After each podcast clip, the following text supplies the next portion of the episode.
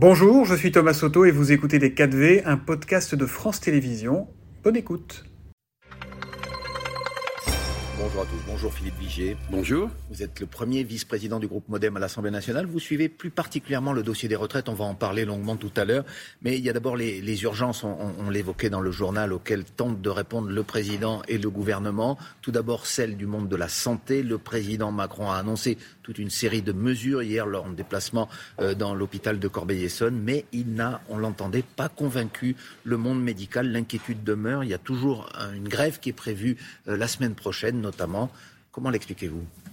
Écoutez, je crois que les annonces du président sont des annonces très fortes et qu'il a lancées parce qu'on voit bien que le monde de la santé était tellement en tension avec le Covid. Après, vous le savez, il y a eu le Ségur qui a constitué, me semble-t-il, un choc très important pour améliorer la situation des soignants. Les difficultés que l'on a à l'heure actuelle, c'est, vous le voyez, c'est les problèmes de l'accès aux soins sur le territoire, c'est les problèmes de l'attractivité des métiers de la santé parce que malheureusement, on manque encore de professionnels de santé, on manque de temps disponible.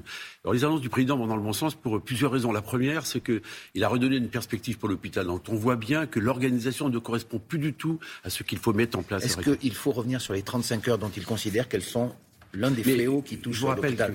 Les 35 heures, vous vous en souvenez, ont été mises en place par Martine Aubry. Quel est le dernier secteur où on a appliqué les 35 heures ? C'est à l'hôpital. Parce qu'évidemment, c'était quelque chose qui n'était pas du tout projetable comme ça sur le terrain. Non, je reviens sur les annonces du président. Donner une perspective sur plusieurs années, mieux former, mieux rémunérer. Le Ségur, c'était c'était une première étape importante, mais pas suffisante. Et on voit bien qu'il y a une immense souffrance dans le monde de la santé. Les Français les ont applaudis tous les soirs à 20h. Ils ont fait ça avec une générosité formidable. Il faut aussi les écouter. Faire en sorte qu'on revalorise ses carrières. Alors, il y a des conventions médicales qui sont en discussion à l'heure actuelle, donc j'espère qu'elles pourront avancer. Et puis aussi, il faut faire de l'expérimentation. Vous voyez, dans mon département, l'Eure-et-Loir, qui est celui qui est le plus impacté de tous les départements de France, nous sommes en train, à la fois les élus, à la fois tous les services de l'État, à la fois tous les personnels soignants, de sortir un programme exceptionnel que nous remettrons d'ailleurs pas plus tard que la semaine prochaine à François Braun. Philippe Vigier, ce monde de la santé, vous en venez, puisque dans le civil, si j'ose dire, excusez-moi, vous êtes docteur en pharmacie, vous avez longtemps dirigé des laboratoires d'analyse médicale, et précisément ces labos, ils vont se mettre en grève lundi, parce qu'ils considèrent qu'on n'a pas à les ponctionner pour les bénéfices qu'ils auraient faits à cause des tests Covid. Est-ce que vous êtes solidaire de votre profession ou du gouvernement qui a décidé cette participation exceptionnelle ? Premièrement, c'est une question, monsieur. Je réponds très directement. Premièrement, les labos, heureusement qu'ils étaient là pour faire les tests Covid. Ouais. Deuxièmement, il y a un maillage territorial considérable. En fait, il y a des labos de proximité, et ça, c'est la médecine de proximité. 3, c'est vrai qu'il y a eu beaucoup d'argent qui a été gagné. J'ai fait une proposition au mois d'octobre. Donc, il faut qu'ils participent, oui. Oui, il faut qu'ils participent, mais la façon dont on propose qu'ils participent n'est pas une proposition juste. Je m'explique. Les fameux 250 millions qu'on veut enlever aux labos, on veut les enlever à tous les labos, les petits et les grands, qu'ils aient fait les tests Covid ou qu'ils ne les aient pas fait. Ce sont ceux qui ont réalisé les tests Covid qui ont eu plus de profits.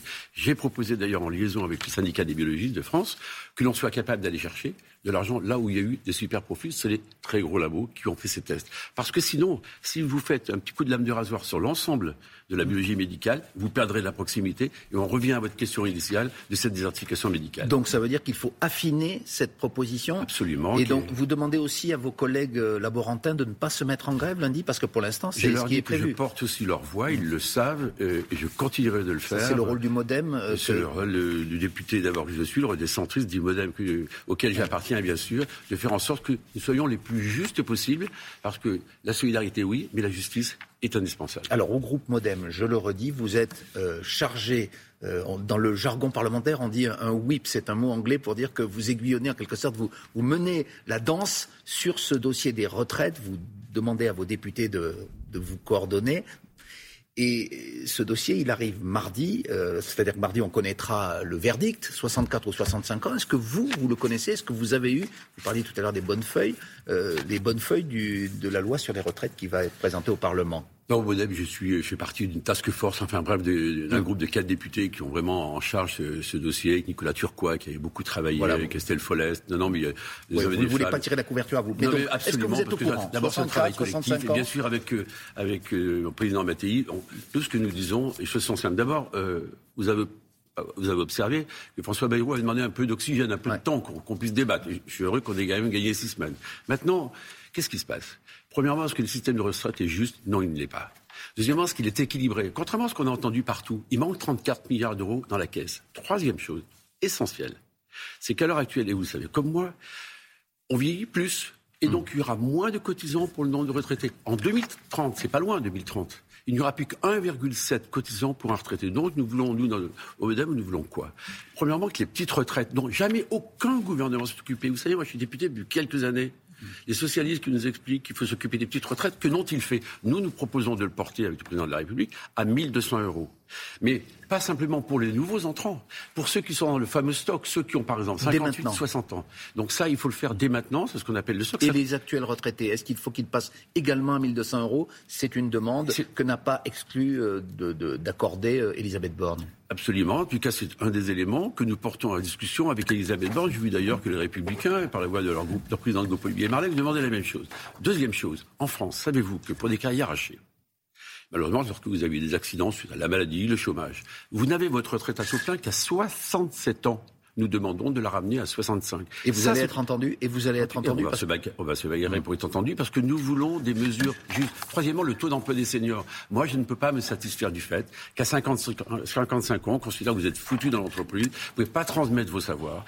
Eh bien là, nous proposons un rendez-vous à 55 ans pour chaque Français dans une entreprise, de manière à ce que l'on puisse voir avec lui ce qu'il veut faire, ce qu'il veut cumuler, ce qu'il veut avancer. Avec beaucoup de fougue et d'ardeur, vous défendez une nouvelle fois ce projet. C'est ce que François Bayrou, vous le rappeliez, avait demandé, un effort de pédagogie, du temps pour expliquer aux Français, aux syndicats, ce qu'il y avait aussi de positif dans le texte que va annoncer le gouvernement.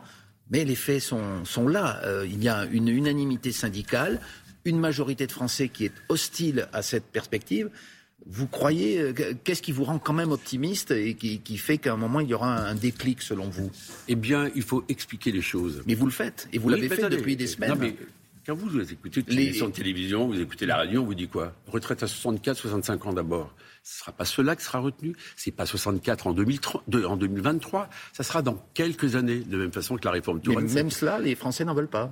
Mais parce qu'on est en phase de pédagogie. Moi, je dis aux Français, si vous travaillez un petit peu plus, les petites retraites, on règle le problème. Si vous travaillez un petit peu plus...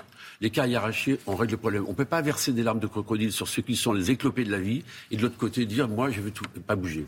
Chacun doit faire un effort. C'est un message pour les plus jeunes aussi qui se sentent concernés. Vous savez, moi, j'ai des grands-enfants et ils me disent « la retraite, je ne l'aurai pas ». Il faut faire passer ce message à la jeunesse, que ce que nous sommes en train de faire, on rebâtit un système d'ailleurs dans l'esprit de 1945, de solidité en disant « voilà, on a écrit la sécurité sociale et c'est très redistributif ». Donc à nous de faire de la pédagogie, mais il n'y a pas de place pour la démagogie. Et là j'insiste, parce que la réforme Touraine, quand j'entends les socialistes qui veulent revenir à la retraite à 60 ans, mais elle est déjà à 62,6, donc c'est un grand mensonge. Vous parlez de 1945, il y a eu 1983, lorsque François Mitterrand était président, la retraite à 60 ans précisément. Et vous y revenez, c'est un symbole. Enfin, aujourd'hui, elle est à 62 ans. Elle est à 62,6, mais qui, en particulier, a fait en sorte que l'on travaille plus longtemps ? La réforme de Marisol Touraine, ministre de qui ? De François Hollande, qui a travaillé avec qui ? François Mitterrand. Sur la stratégie politique, est-ce que vous espérez, en tout cas, vous souhaitez que la droite, vous y apparteniez à une époque, vous prête main forte, que LR, les Républicains, votent avec vous pour qu'il n'y ait pas de 49-3 une nouvelle fois sur cette loi ? Moi, j'ai toujours été centriste, qu'à l'UDI, oui, vous étiez de centre-droit. Je veux dire, sur un tel sujet, il faut naturellement dépasser les clivages politiques. Ouais. J'ai entendu des voix de tournant chez les Républicains, mais franchement... Les insoumis, les socialistes vont devoir assumer devant les Françaises et les Français qu'ils sont contre relever les petites retraites à 1100 ou 200 € ou traiter les carrières hachées. Par exemple, la pénibilité dont nous n'avons pas parlé, le fameux compte pénibilité tel qu'il a été monté, il n'est pas efficace. Est-ce que oui ou non, on peut pas... Moi, ce que je dis à une aide-soignante qui nous écoute ce matin, on ne va pas lui demander de travailler jusqu'à 64 ans. On enlèvera un certain nombre d'années parce qu'on sait qu'il y a des métiers pénibles. Et ça... Il faut le dire aux Français. Et ça, pour le moment, ils imaginent tous qu'ils seront dans le même moule. C'est pour ça que vous voyez qu'il faut faire cette œuvre de pédagogie. Il y a l'inquiétude sur les retraites, il y a l'inquiétude des soignants, il y a la colère des boulangers, mais qui a été, et des TPE qui a été en partie, en tout cas une réponse a été apportée hier avec le plafonnement des prix de l'électricité. Pour les artisans, est-ce que vous sentez dans le pays, vous me le disiez lorsque nous préparions cette émission, une colère quand même qui monte, un mouvement qui pourrait ressembler à celui des Gilets jaunes il y a 4 ans ? Il y a une immense colère. Je suis heureux qu'enfin hier soir, sur les boulangers, on ait pu trouver une solution. Il y a eu des boucliers qui ont été mis en place. Je fais partie de ceux. Gabriel Attal était venu à 2h du matin dans une boulangerie chez moi. Vous l'aviez senti ? Absolument. J'ai vu des chefs d'entreprise qui m'ont interpellé en disant « mais les énergéticiens se sont mal comportés ». C'est une forme de délinquance d'aller comme ça chercher des super profits sur le dos soit des entreprises, soit sur le dos des Français. Donc, heureusement, le président de la République a sifflé la fin de la récréation et j'espère qu'il y a encore des trous dans la raquette. Je dis à tous ceux qui sont inquiets qu'on est là aussi pour trouver des solutions, pour avancer et les aider. Mais est-ce que ça suffira à apaiser cette colère que vous avez vous-même constaté dans votre circonscription? Absolument, c'est très difficile parce que quand vous avez des problèmes de mobilité, chez moi, il n'y a pas des trains partout. Donc, prenez votre voiture. Donc évidemment c'est anxiogène. Donc le fait qu'on ait par exemple mis des ristournes sur le carburant, c'est un élément très fort. Oui, j'entends toutes ces colères. En tout cas nous notre boulot c'est de faire en sorte que ces colères on essaye d'y répondre, d'apporter les solutions. Alors il faut être modeste. Je crois beaucoup de choses qui ont été faites. Quand on voit le taux d'inflation en France, il est élevé, mais il est quand même mieux que les autres pays européens. Il faudra continuer d'être au plus près, d'être à l'écoute des Français, et nous le sommes. Merci beaucoup Philippe Vigier, député Modem donc de l'Eure-et-Loir. On vous remercie et on vous souhaite une bonne journée, un bon week-end. C'est la suite de Télématin. C'était Les 4V, un podcast de France Télévisions. S'il vous a plu, n'hésitez surtout pas à vous abonner. Vous pouvez également retrouver tous les replays en vidéo sur france.tv.